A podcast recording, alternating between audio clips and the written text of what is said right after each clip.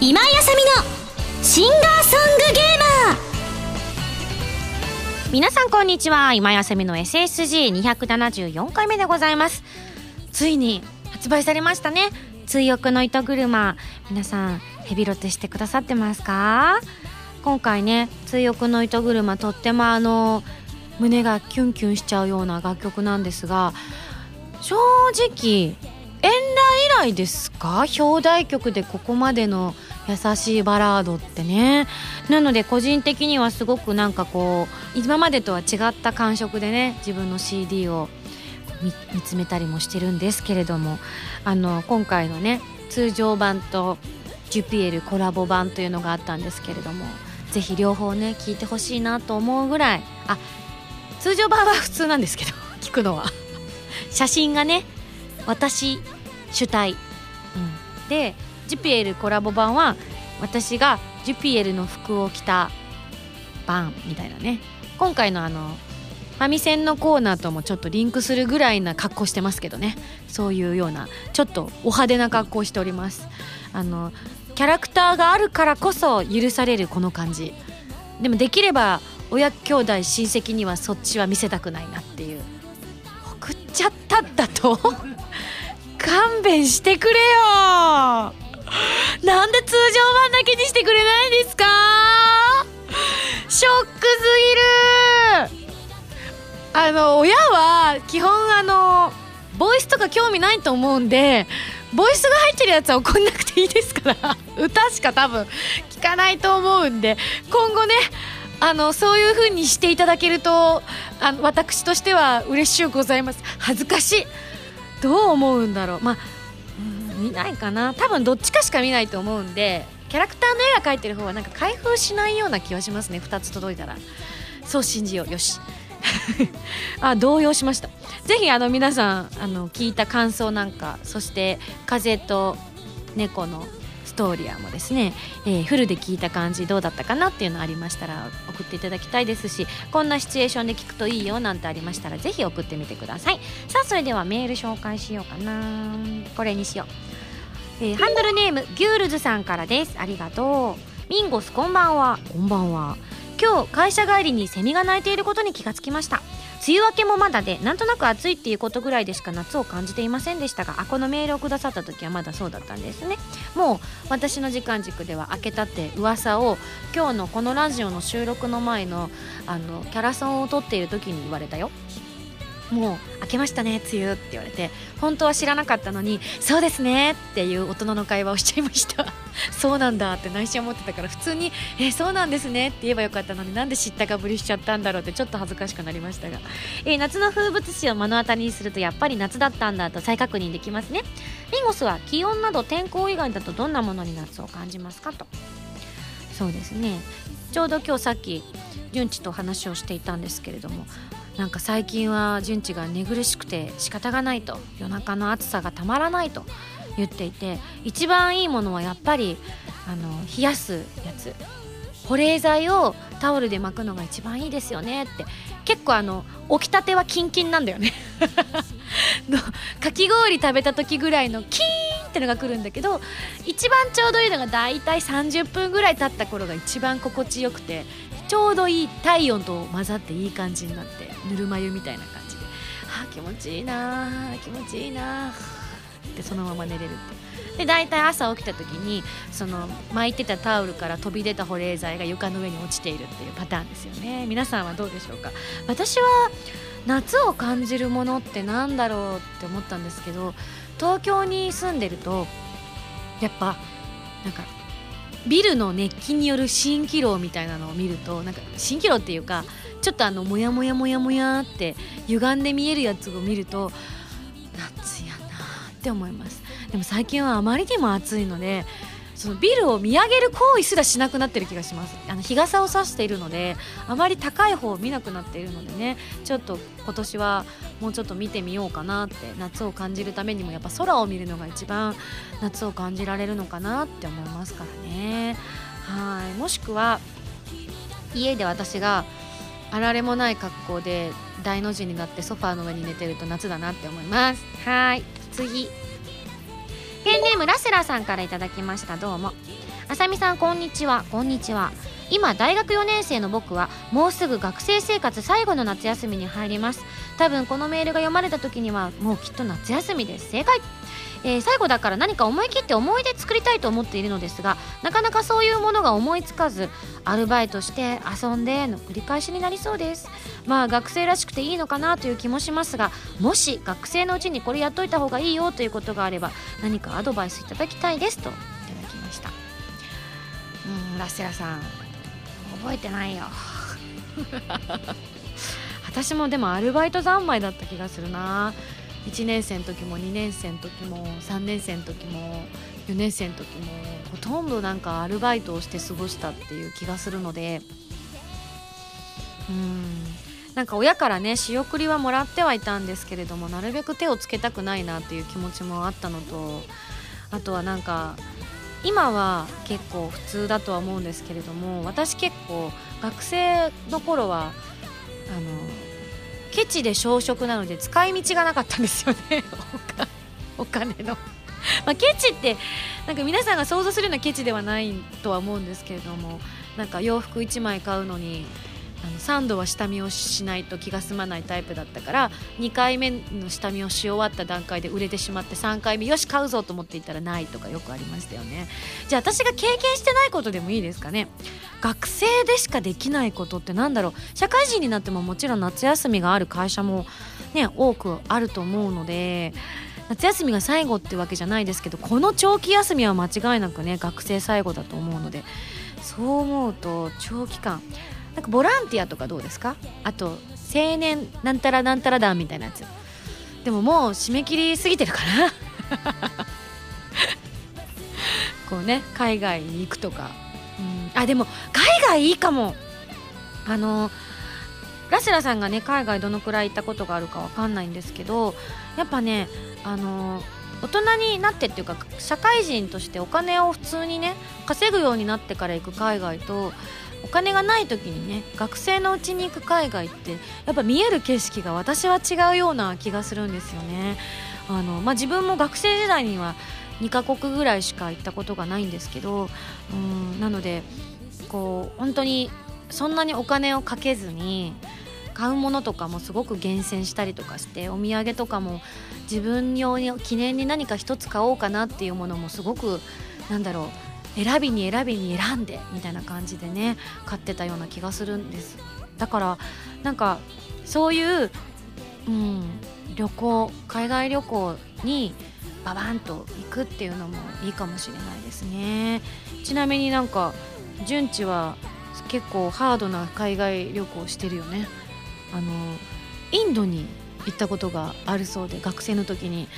で結構インドを選ぶっていうのもねなかなか、私もまあ最初 2, にどめがベトナムだったので人のこと言えないんですけれども、えー、インド何しに行ったのって言ったら、あの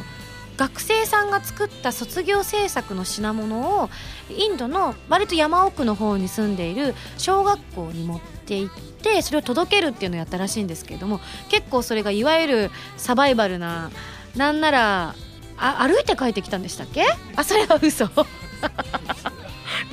むいかかんの予定で旅行にインドに行ったんだけれども、うちよっかが移動っていう過酷なものだったらしいですよ。なのでそういうのもでも思い出深いですよね。いい経験になると思います。バカンスももちろんいいんですが、バカンスはね社会人になって、えー、よこういろんなものに自分で稼いだお金でやるっていうのがねいいと思います。はい、えー、そんなこんな次こちら、えー、ギテオタいただきました。ラジオネームベムさんです。ありがとう。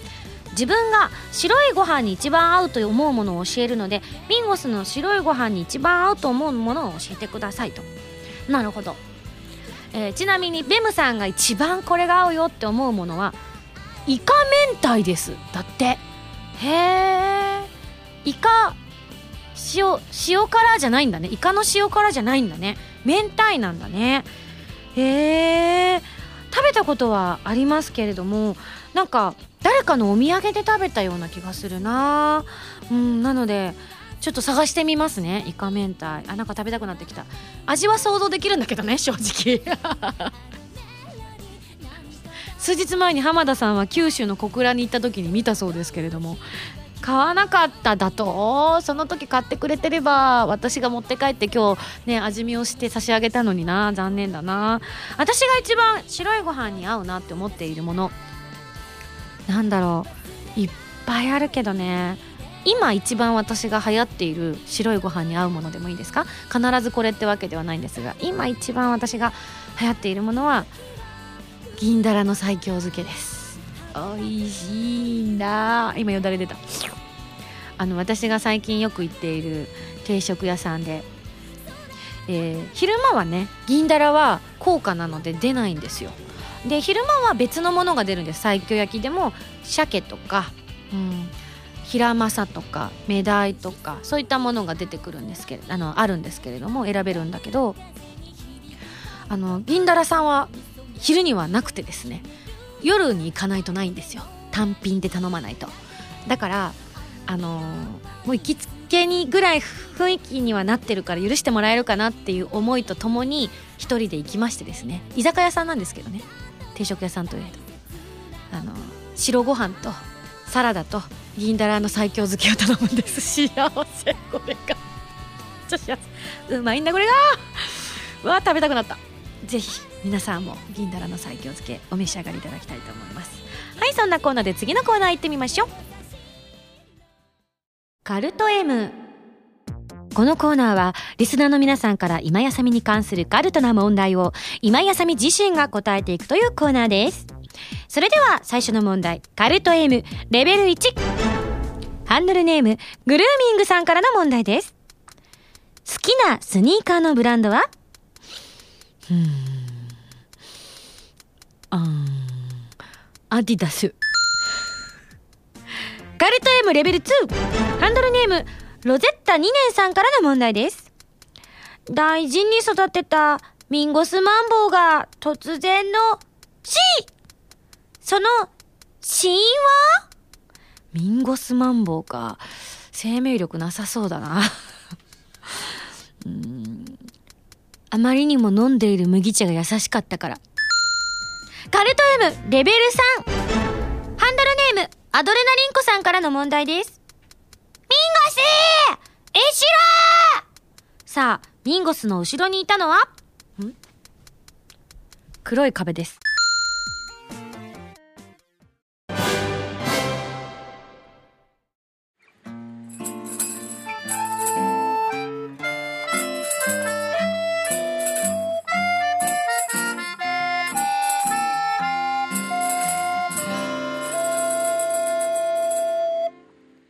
ファミセン。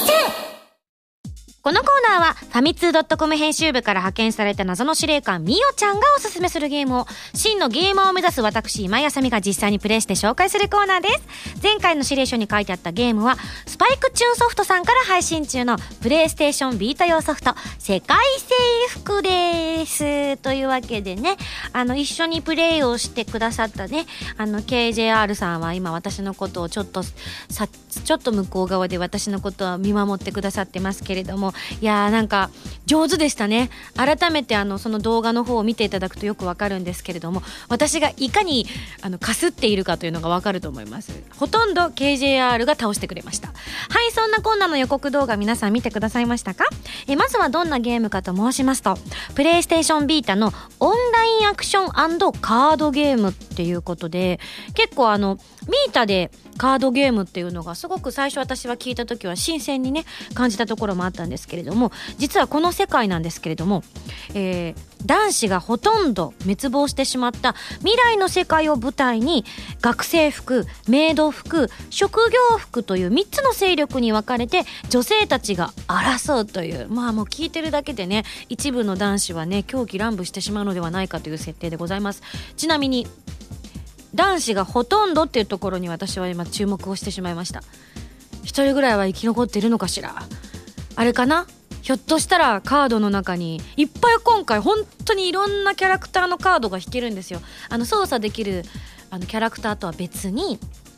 いろんなカードをね引いてると女の子とか武器のカードとかが引けるんですが、あの私がね動画の中ではちょっと和風のやつにこうエプロンをつけた女の子をね引いてましたけれども、えー、その中にねいわゆる男の子的な子がいるのかしら、混じってるのかしらね。なぜ男性陣が滅亡してしまったのかはぜひねプレイしたらきっとその謎が解き明かされるんでしょうか。はあ、なるほど、解き明かされるそうです。多分どうかな、えー、アクションゲーム部分はいわゆるベルトスクロールアクションゲームと呼ばれているあの右側にね進んでいくタイプの格闘アクションゲームとなってるんですが、あの私は右にも行くんですが、これ上下も結構あのいわゆるなんかライン、ラインがふたつしかないとかじゃなくて、結構ねこう奥側の奥行きもあのシビアにこう取らなきゃいけないんだなっていうのを感じたので、それって結構やり込み要素にもなりそうですもんね。上手い人は多分もうビシッとそこをね十字のところ合わせてくるんだろうけど、あの私みたいにねえいえいってやってたら、うん、そこのライン違うよみたいな人もねいらっしゃると思うのでね、そこは慣れていただきたいなと思いました。私も早くなりたいなと思いました。えであのまあいわゆる普通ねアクションゲームといえば敵をボーンって倒して、まあ、ゲームにもよるんですけれども、その敵が退散したりとかその場で消滅したりとかね違うものになっちゃったりとかっていうのはあると思うんですけれども、この世界ではですねその戦っていた敵の女の子たちがなんと脱ぐんです。ほぼほぼ半裸状態でしたね。でも下着はつけてましたかね。下着はあの多分この世界でなんかそこはちょっと不可侵だろうみたいなところがねきっとあったんでしょうね。なのでキャーって言って女の子がこう下着だけになってしまって恥ずかしがって座り込んで走って逃げようとするのをすかさず追っかけてですね丸ボタンを押すとですね、なんと私は職業服のチームに今いたんですけれども、職業服チームの服をバサッと着せることができる。そうするとその着せられた女の子は寝返ってくれるわけですね。結果その勢力をどんどんどんどん広げていくことによって世界は自分たちの職業服で埋め尽くすことができるのではないかとね。でしかもネットを通じているので最大よにんまでプレイできるということなので、これは本当にねみんなでこうねどんどんどんどん征服していくのは心地よいんじゃないかなって思いますね。えちなみにキャラクターは勢力ごとにコーディネートが可能で、例えばナース服なら巨大な体温計で戦ったりもできるそうです。私は今回注射器を使ってましたけれども、そしてメイド服ならば傘を武器にしてみるとか、そして制服部分だけではなく武器なども選べちゃったりとかするわけですね。私があの引いたまさかのあれが武器になるってことですかね。なんかピンときてなかったんですけれども、動画の中で引いた私が最初に引いてしまったカードが完全にあの今からはいそれでは今井さんどこが今日は調子が悪いんですか、じゃあこちらのカルテに記入してくださいねって渡される、あのなんていうのこう紙と用紙をこう引く台みたいなやつが出てきたんですが、あれを持ってパチコーン投げるわ、コントロールを鍛えないといけないですね投げるちょっと面白い、えー、そういうねちょっと変わった武器なんかもね あの、あったりとかするので、なんとなくなんですけどこれ私の多分偏見だとは思うんですけれども、今回私は職業服チームのコードネーム エムビー という女の子をね演じさせていただいて、最初にいただいた資料がナース服をもちろん着ていたわけなんですけれども、あの他のキャラクターたちに比べてちょっとなんかねなんて言ったらいいんだろうな、いい意味で言うと、まあ、セクシーな感じ、悪い意味でちょっと考えるとちょっと面白い感じなので、なんか武器とかも他の学生服メイド服に比べてなんか面白いのが多いんじゃないかなっていう、今なんだろうな予感と不安で今満たされているんですけれども、どうなんでしょうね ケージェーアール。 そんなことない、言えない、その言えない職業服が面白集団だなんて言えないさあ実際はどうなのかというところをですね、ぜひ皆さんも遊んでぜひ職業服チーム選んでほしいですけどね。実はあの私のこの番組の姉妹番組でありますはらまるのですねパーソナリティ原由美ちゃんも出演していらっしゃるんですけれども、原由美ちゃんの、えー、所属しているチームが学生服ということで、ちょっとねなんかふたりであふたりで思い合ってるのかなって思ったのが、以前なんかインタビューを受けさせていただいたんですけれども、職業服、メイド服、学生服で今井さんだったらどれがいいですかって最初聞かれたことがあって、まああのどれを答えてもっていうのもあったんですけれども、どれにしようかなと思った時に、まあ、自分的には学生服かなって答えたんですけど、由美さんはなんと職業服選んでくれたんですよ。もう由美さん優しい。お互いのチームを選ぶみたいなね、まあ、あのちょっと天の弱な人はぜひねふたりが選ばなかったメイド服も選んでいただきたいと思いますけれども、で、えー、もう一つ気になっている、えー、カードゲーム部分というところもね、どんな感じなのかっていうのを皆さんも気になっていると思いますけれども、えー、アクションパートでねいろんな特典みたいなのだったりとかを得て、そこでカードを引くことができるんですけれども、もう集めたカードで、えー、編成して他の勢力に挑んで、えー、シミュレーションゲームのような楽しみ方ができるそうです。今回はこちらの部分はねあのご紹介できなかったので、ぜひ実際ねプレイで確かめていただきたいんですが、実はこのえー、カードを今回 エスエスジー とのコラボで作っていただけることになりました。パチパチパチパチパチ、えー、この場合普通ねコードネーム エムビー とか言ってるぐらいなんだから、あのコードネームで エスエスジー でもよかったんですよ、カード名ね。なぜかあの今井あさみカードっていうエスエスジー カードと原丸カードだと思ってたら、今井あさみと原由美カードっていうまさかの展開に、ちょっと一瞬ね動機が止まらなくなりましたよね。ドクドクドクドクドクみたいなえ、私がカードになるんですかって。正直まあねいろんなことをこの年までチャレンジしてまいりましたけれども、自分自身がカードになるなんて思いもよらず、一体どんな感じになるのかすごく楽しみなんですけれども、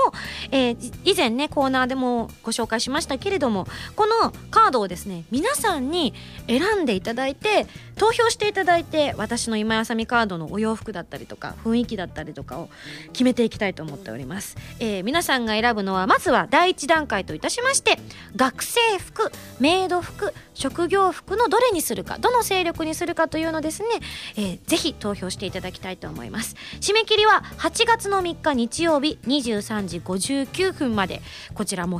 う、もう時間ねぴっちりで切らさせていただきますので、もう思いついたところにすかさず投票していただければと思うんですけれども、もちろん原丸でも原由美カードを作りますので、由美さんがね学生服なのかメイド服なのか職業服なのか、どれを着てほしいのかというのをですね選んでいただきたいと思います。その後選ばれたものの中からだいに段階といたしまして、また何か皆さんに選んでいただこうと思っておりますので、まずは私今井あさみカード、学生服、メイド服、職業服。でもあれですよね、職業服とメイド服はこの年でも全然ありえますけど、お仕事的にあのだってねメイドのお仕事してたらメイド服着るし、職業服のね今から転職すればありえますから学生になるってなると勉強しなきゃいけないですからね、なかなかまあ見れないっていう私的にはおすすめでもあるんですが、いやー俺は絶対メイド服じゃないと許さへんもんなっていう方もいらっしゃると思います。ただメイド服にもねこだわりがあるでしょうから、黒以外認めないとかピンクが絶対いいよねとか、そういうのもねひょっとしたらこうあるとこちらで投票を作るときにいいかもしれませんので、ぜひそんな形でねご投票いただければと思います。ちなみにですねあのコードネーム エムビー を取った時のアフレコのお話聞かせてほしいとみおちゃんからあの聞いていたんですけれども、あのですね聞いてくださいよ。私がねアフレコに行ったんですよ。もう本当にあの結構ね和気あいあいとした現場でこうサクサクサクって撮ったんですけれども、さあ終わりましたと思ってスタッフの方々にご挨拶しようと思ってルンルンっつってガチャってドアを開けて、ありがとうございますはぁって息を飲むような美女が目の前にいたんですよ。もうめちゃくちゃ綺麗で、わっなん、なんだろうこのときめく感じって思うぐらい本当にお綺麗な方がお疲れ様でしたって言って立ち上がってご挨拶してくださったんですけれども、実はその私が収録をしてる時にいらっしゃった方が今回ミストリプル X 役でご出演されている黒沢ゆりかさんということでね、私ね調べました。もうほんと可愛くて今ブログ見てるんですけどね、可愛いこのブログのねトップページのねあの上で顎のところにねこう手ついて横になってるこの写真めっちゃ可愛い。もうね、でこれ写真も可愛いんだけど、ほんと生で見ても本当に可愛いの。これはね、えっと普段は女優さんとかもされていらっしゃるっていう風にね、ふんわりみおちゃんからね聞いたんですけれども、本当に綺麗な方なので、ぜひ皆さんも大注目していただければと思います。いや、なんか一瞬にして恋に落ちた瞬間だったね。キュンっていう音がしたはい、ぜひねミストリプル X のキャラクターにも注目していただきたいと思います。はい、というわけで今回ご紹介したゲームはスパイクチューンソフトさんから配信中のプレイステーションビータ用ソフト世界征服でございました。それではそろそろ来週の指令書を開封したいと思います。指令書、ミンゴさんこんにちは。こんにちは。次のゲームは声優さんが主役のゲームです。はあ、ピンときた。えー、そのタイトルは シーブイ キャスティングボイスということで、ミンゴさんも出演しているゲームですよね。次回は シーブイ を題材にゲストとして、あーマジで赤羽健二さんをにご出演いただきますよ。それでは頑張ってね。謎の司令官みおちゃんよりといただきました。わお、なるほど。確かに赤羽くんがあのゲームのプロデューサーの音声を当ててるのを見てほくそ笑んだのは私だけではないはず。はい、というわけでぜひね、あの他にもたくさんいろんなキャラを演じてくださっていると思うので、いろんな話を伺っていきたいと思います。それでは来週のゲームは シーブイ キャスティングボイスに大決定です。以上、ファミセンのコーナーでした。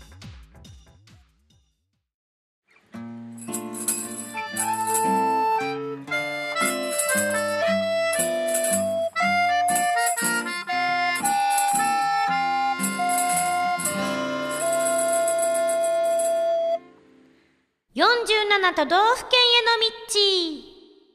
このコーナーは私今井あさみが日本全国でライブやイベントなどを行って、特に歌を歌ってよんじゅうなな都道府県の制覇を目指していくコーナーです。あの以前このコーナーで読んだメールでですね、いくつか反響だったりとか追加情報なんかも来てるので、ファファッと紹介していきたいと思います。会員番号はっぴゃくろくじゅうはちばんうしないさんです。えー、先日よんじゅうなな都道府県への道で紹介されていた香川県音楽広場テアトロンで某アーティストさんがライブをされていたので行ってきました。写真で見る以上に立派な舞台でしたよ。石造りの舞台と客席で雰囲気もバッチリでした。舞台の後ろに広がる瀬戸内海がとっても綺麗でした。後ろの芝生席を含めて渋谷 ダブリューダブリューダブリュー くらいの傾斜があり、半円状の舞台をどこからでもしっかりと見ることができたのもとても良かったと思います。石造りですから池田や落ちしたら無事では済まなそうなのでジャンプする際は足元に気をつけないといけなかったのですが、とにかくギリシャかローマを彷彿とさせる舞台でのライブはとても雰囲気が良く、野外の開放感と相まってとても良かったですといただきました。いいね。なんかもしでもテアトロンさんでライブが私ができるようになったら、なんかギリシャ風の音楽とか歌いたいですね。なんかそういう特定の曲があるのかちょっとわからないですけれども、なんならあの前回ご紹介したロックオブエイジスのね楽曲みたいな曲だったりとかね、最初の頃ギリシャが舞台ですからね、あんな感じのちょっとエキゾチックな感じいいですね。作りたいですね。はい、続きまして、こちらはあの追加情報ですね。ハンドルネームワフーさんからです。ありがとう。ミンゴスこんばんは。こんばんは。えだいにひゃくななじゅういっかいの エスエスジー で奈良ひゃくねん会館が読まれていたので、実家から自転車で行ける身としては反応せざるを得ないと思いメールを送らせていただきました。このホールは中ホールはご紹介いただいた通りガラス張りなのですが、大ホールも少し変わったホールで、いっかいの前の方の席やえバルコニー側の席が可動式になっているんです。客席や演出に合わせたはちとおりのさまざまな形状に変形できるホールなんです。このホールは ジェイアール 奈良駅から徒歩さんぷん、 ジェイアール 奈良駅までは大阪市中心部からも新幹線も止まる、京都駅からもよんじゅうごふん程度とアクセスしやすく、すぐ隣にはホテル日光奈良、えー、奈良駅前にはスーパーホテルロハース奈良などがあり、遠方から遠征される方にも優しい環境なのじゃないかなと思っていますと。最大席数はせんよんひゃくななじゅうろく席とミンゴス的にはいい感じの大きさなんじゃないかなと思ったりとかしていますよと。えー、追伸、このホールはビッグアーティストさんがライブを行うにはキャパが小さすぎて、あまり、えー、売れていない人には大きすぎて、かつもっと大都市である大阪や京都が近くにあることから稼働率はさほど高くないんです。それを逆手に取れば日付を合わせやすいかもよっていう耳寄り情報をいただきましたね。この情報をすかさず浜田さんの方に投げておきたいと思います。続きまして新情報いきます。ペケ J さんです。ありがとう。あさみさん、こんにちは。こんにちは。今回は自分の思い出の地、鹿児島県霧島市の会場をご紹介したいと思います。霧島国際音楽ホール宮間コンセールというところで、室内野外両方の会場があります。うわ、ついてるし添付してくれてる写真がめっちゃ綺麗。えー、室内のメインホールはいっかいごひゃくじゅうはちせき、にかいにひゃくごじゅうにせきの合計ななひゃくななじゅっせき。いい感じですね。しかも雰囲気めちゃくちゃいいですよ。なんて言うんだろう、あのオレンジのライトを焚いたサーカスの中にいるみたいな感じですね。そして野外音楽堂は最大よんせんめい。こっちは無理だな。ただめっちゃ綺麗ですね。室内外どちらも立派な会場だなと思いおすすめしてみました。会場の近くには命の洗濯場と呼ばれる、えー、森林セラピーロードなる散策路などもあり、霧島高原の爽やかな空気の中で、あるいは満天の星空の下で霧島山の麓の大自然を感じながら歌を聴けたら素敵だろうなと想像しましたよと。うんうん、めっちゃ綺麗ですわこれ。本当に特に私、室内の方のその屋根の形状がなんかこう不思議な感じで、すごく多分計算されて作られてるんだろうなとか思われる感じがするので、とても気になりますね。大きさも良い感じ。しかもあの先日小倉に行った時に、あの浜田さんアコースティックライブは九州でやらないんですかっていう質問が相次いで、えー、ありまして、それに対してあの浜田さんが、うん、来年以降ねってお答えしてたんですけれども、あの帰りの新幹線じゃないや飛行機の中で浜田さんが、あれってあの来年以降でっていうのが誤解されてないかなってブツブツ言ってたのが私的には気になりましたけど、何を心配してたんでしょうね。続きまして藤堂来長さんからいただきまして、ありがとうございます。先日紹介しました香川の会場がお気に召されたようだったので、ここも紹介したいなと思います。こちらも鹿児島です。えー、奄美の里という施設で、奄美大島の自然や文化生活に触れられる名所とのこと、うん、ということは多分私の推理、灰色の脳細胞が告げている。これは離島ですね。肝心のホールですが、ライブに使えそうな部屋がごしつもあり、オーキッドガーデン、道の島ホール、ティダホール、展望ホール、黎明ホールとなっています。ティダっていうのはあれですね、イタリア語かなんかで太陽とかそういう意味だったような気がしますけれども、収容人数は全てシアターとして使用した場合の参考値となっておりますよと。上からせんにん、ろっぴゃくはちじゅうにん、ごひゃくはちじゅうにん、にひゃくにん、ひゃくにじゅうにんということで、も奄美大島でせんにん収容って結構大きいですよね。うん、あさみさんの希望に応じてお好きな部屋をお使いくださいねと。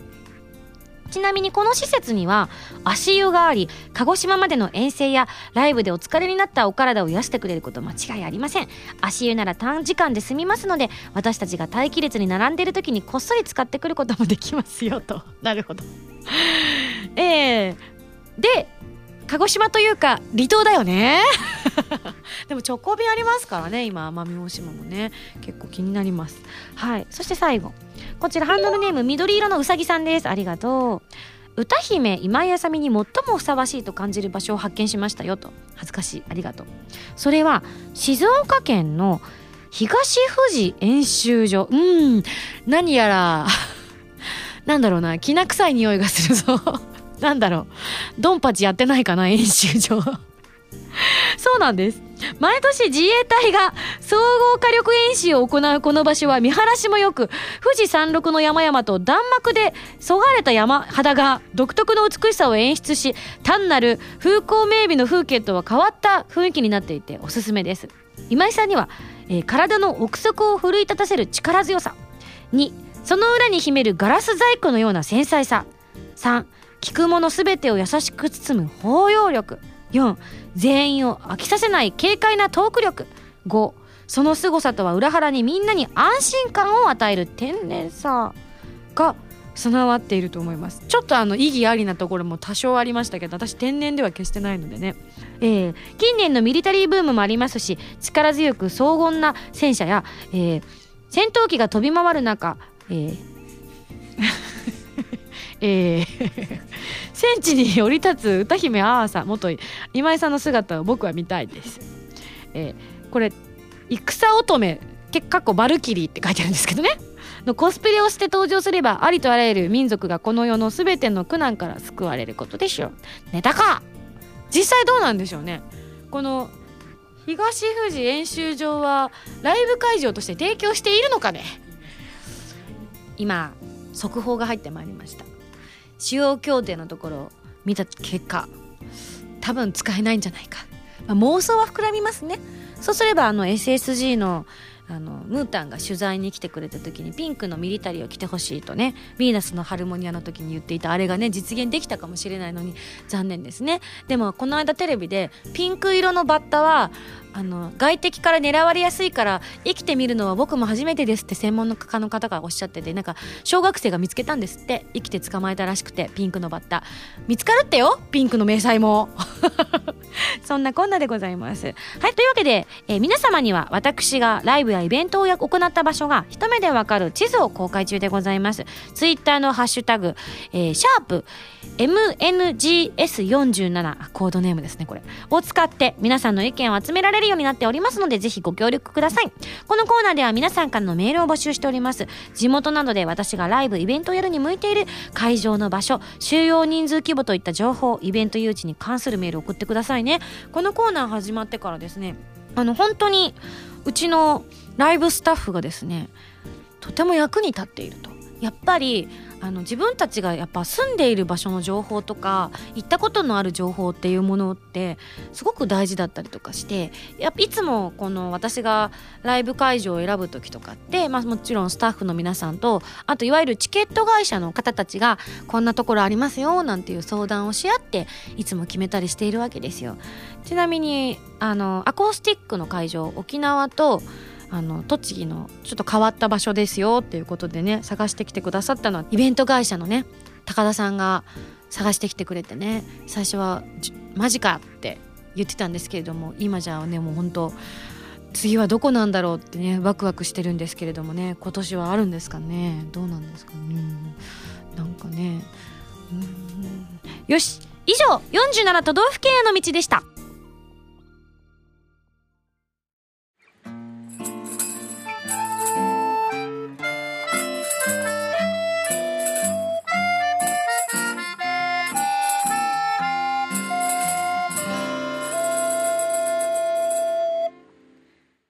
だよお便りコーナー。このコーナーはお便りがたくさん届いた時に入ったり入らなかったりするコーナーでございますが、あの小倉で行われたあるあるシティのイベントに、トークライブイベントにですねお越しいただいた方からもメールをいただいております。えー、ほんとたくさんいただいたんですけれども、ね、その中からひとつ、あるあるシティ館長ゴスネー、こんばん北九北九あ北九州のことね、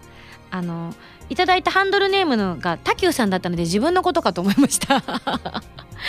えー、北九小倉あるあるシティでの一日館長、キラキラ頑張るガレットとの大声量の開会宣言、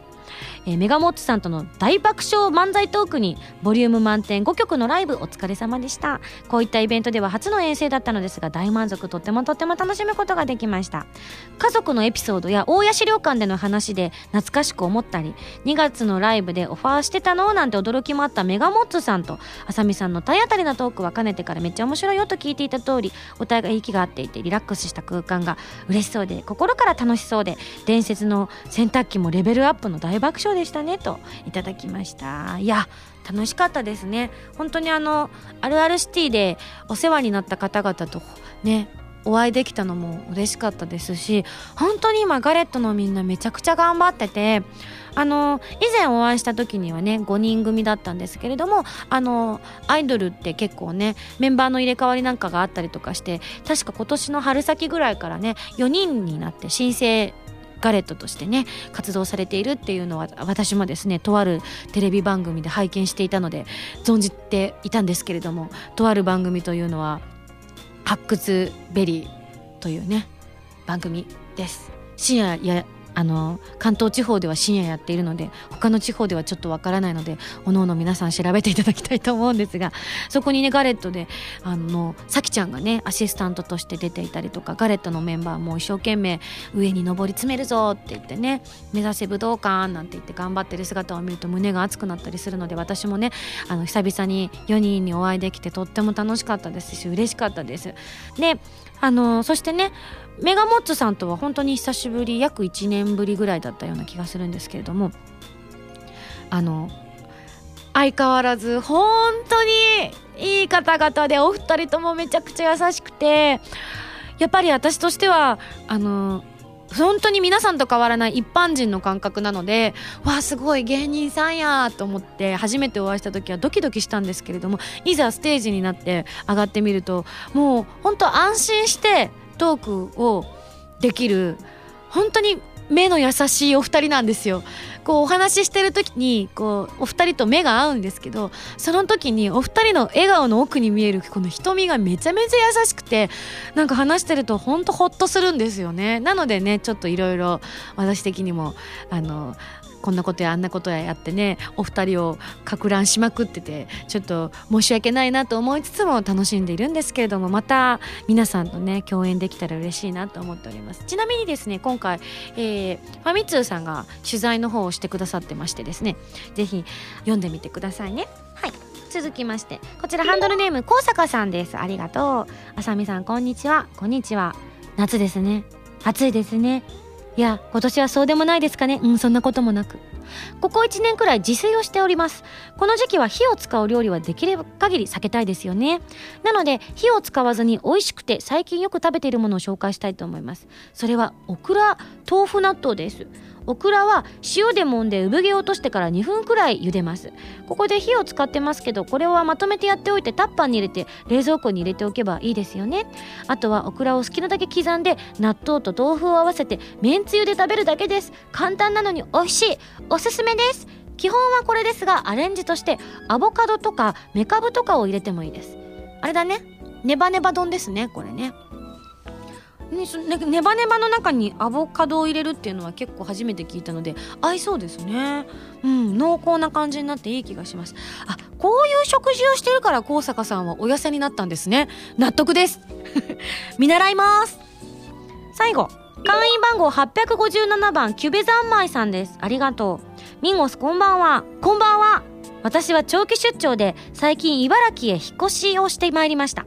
ミンゴスのイベントに行きやすいのはとても嬉しいのですが、久しぶりの一人暮らし、必要なものがいまいちわからず困っています。家電などの大物は大丈夫なのですが、ハンガーが思った以上に必要だったりとか、コンセントの延長コードが必要だったり、盲点も多いです。そこで一人暮らしの生活の長い長いミンゴスに野球のすまじゃ、えー、意外と役立つグッズがあれば教えてほしいのですが、何かおすすめできるアイテムはあるでしょうかと。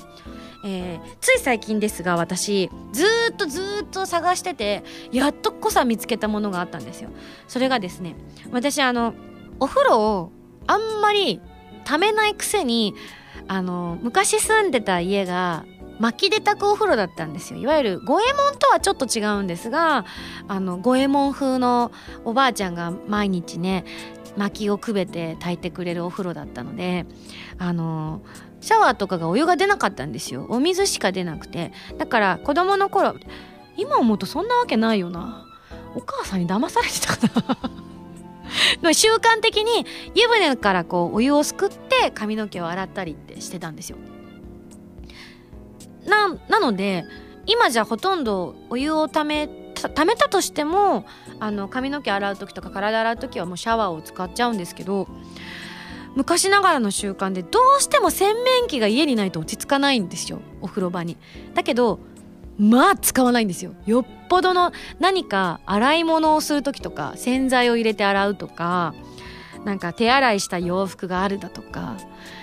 そういったもの以外ではほとんど使わないので、結果ずっとこうお風呂場の隅っこに放置してる形になっちゃって、そうするとね、なんだかそれが汚いものに思えてくるんですよ。わかります？ずっと使ってないと、常に使ってないから、なんかいくら洗い流したりとか拭いたりとかしても、なんか汚いものに思えてずっと嫌だったんですよね。なんで新しいオケが欲しいなと思って探してたんですけど、条件があったんです。今回普通のひゃく均とかであこれでいいやとか買う、いつもそれで買ってたんですけど、違います。今回はオケのところに丸い穴がついているものっていうの限定でずっと探してたんですけど、これがなかなかなくて、ついに最近近所のスーパー、あの一番近いスーパーのより離れたスーパーにわざわざ行って見に行ったらあったんですよ。うわやっとあったと思って、で即買って、白いやつ買って持って帰って、でその後その足でひゃくえんショップに寄って、いわゆる S 字フックっていうのをふたつ買って、であの想像多分多くの方のお家で あのあると思うんですけど、いわゆる体を洗うゴシゴシするタオルとかをかけとくお風呂の中にあるこう引っ掛けるところあるじゃないですか、タオル掛けみたいなとこ、あそこにその S 字フックをかけて、逆側こうくぼんでる方を向こう側にして、その空いた桶を引っ掛ければ汚く感じない。だってこう私がこうシャーってシャワーで流した例えばシャンプーと泡とかが飛び散ったとしても、所詮当たるのは裏側ですから、なんて清潔なんだっていうね。私は何年間も一人暮らしをしてたのに未だにこれに気がつかなかったということにね、なんかちょっと自慢したい気持ちで今お届けいたしましたね。はい、おすすめアイテムでした。皆さんは役に立ちますか？ん？使わない？あ、そう。以上、ミンゴスだよお便りコーナーでした。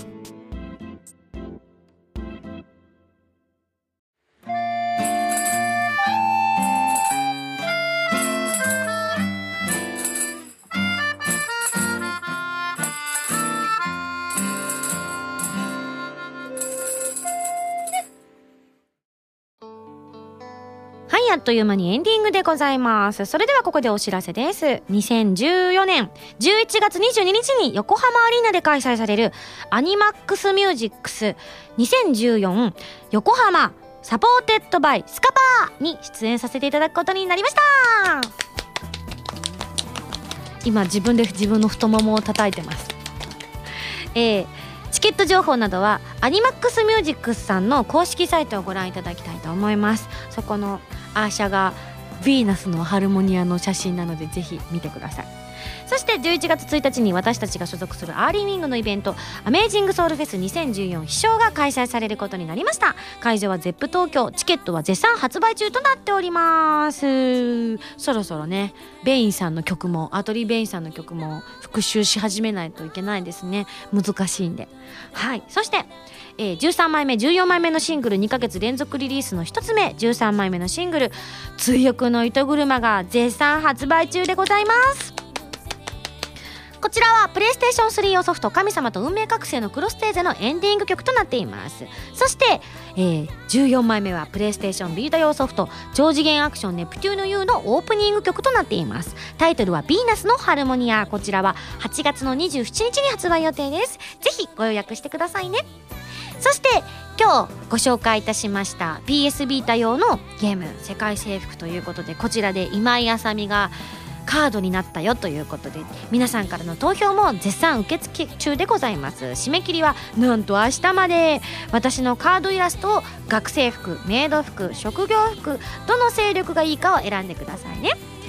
番組では皆さんからのメールを募集しております。ふつおた、ぎておたなど各コーナー宛に送ってくださいね。宛先は エスエスジー のホームページに書いてあるアドレスから題名に書くコーナータイトルを、本文にハンドルネームとお名前を書いて送ってきてくださいね。次回の配信はにせんじゅうよねんはちがつここのか。もうはちがつに今週も入ってた、早いの。皆さん夏バテなどしないようにお互い頑張っていきましょうね。はちがつここのか土曜日となっております。それではまた来週土曜日に一緒に エスエスジー しちゃいましょう。お相手は今井あさみでした。バイバイ。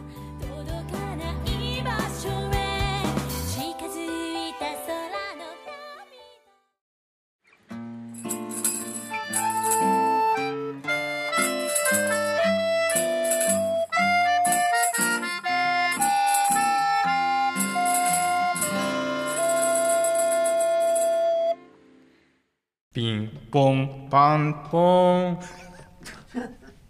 ひどい。そんな。いやーねえ。ちゃんとやって。ちゃんとやってます。名前名前名前。あ、どうも皆様お久しぶりでございます。じゅんちでございます。じゅんち。よ。三岡は。三岡です。よ、三岡は。そしてムータンです。よ、ムータン。武藤じゃないんだ。